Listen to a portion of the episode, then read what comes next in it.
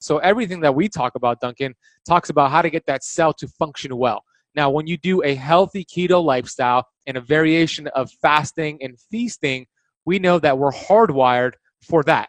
Our mitochondria, our DNA is hardwired, hardwired for feast famine cycles. And when we start doing fasting, specifically more of the block fasting that you teach, and we get that autophagy, which is that cellular recycling, the analogy that I give for autophagy, by the way, to help really make it help make sense for people, is that person in the grocery store in the produce section who you always see when you go to the supermarket. He's working there. He's in the produce section. He's looking for expired pro- produce, right? He's looking for that banana that has an or uh, a brown peel. He's looking for a brown apple, and he's taking it and removing it from the produce section and then putting a fresh produce in there.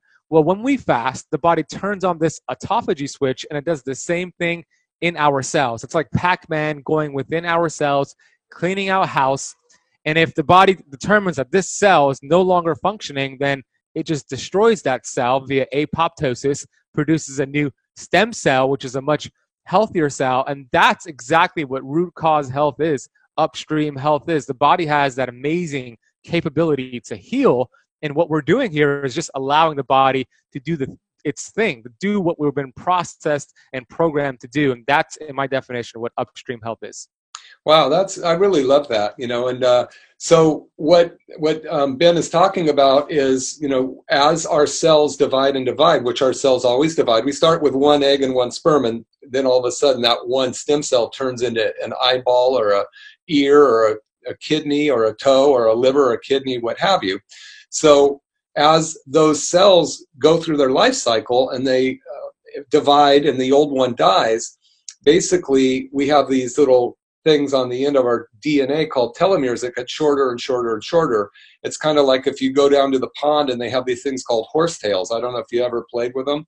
You pull off one section at a time, and they're like ancient from prehistoric times. And when you have no more sections, there's no more horsetail. And that's kind of how our cells' lifestyle goes. As long as there's telomeres, they're alive. But once it can't divide anymore, that cell becomes a piece of rotten fruit in your produce department. And it either hangs out because our immune system is no longer strong enough based on all the toxins in the environment and, and who knows what else. Our, our body can't go destroy that cell like it used to. So one of the problems is that cell now is a, an old cell we call it senescent for senile.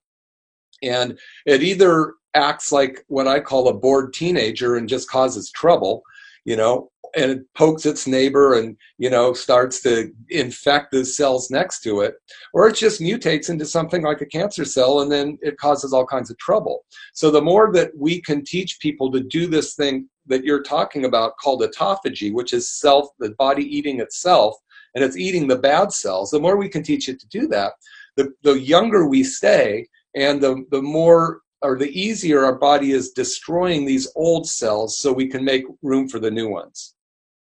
Yeah, I love that. The body is amazing and has this innate intelligence within it that it will go for the bad stuff first, like you just said. It'll seek out the damaged cells, the damaged protein, the damaged mitochondria, these senescent cells, these teenagers who are bored. Also, I call them zombie cells as well. They could be also referred to as that.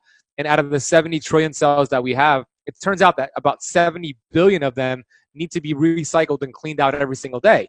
Now, if we're eating every two to three hours, if we're eating high carbohydrates, high protein, we're never allowing this process to occur. So what ends up happening is, like you said, these cells that are damaged, they start to duplicate and duplicate, and they turn into cancerous cells. And then all of a sudden, we become another statistic because we know that one out of three women in America are diagnosed with cancer in their lifetime. We know one out of two men are diagnosed with cancer in their lifetime. And we don't want to become another statistic because we have the power to heal. And you have such a powerful tool at your disposal that's free called autophagy. You're listening to McCollum Wellness Radio.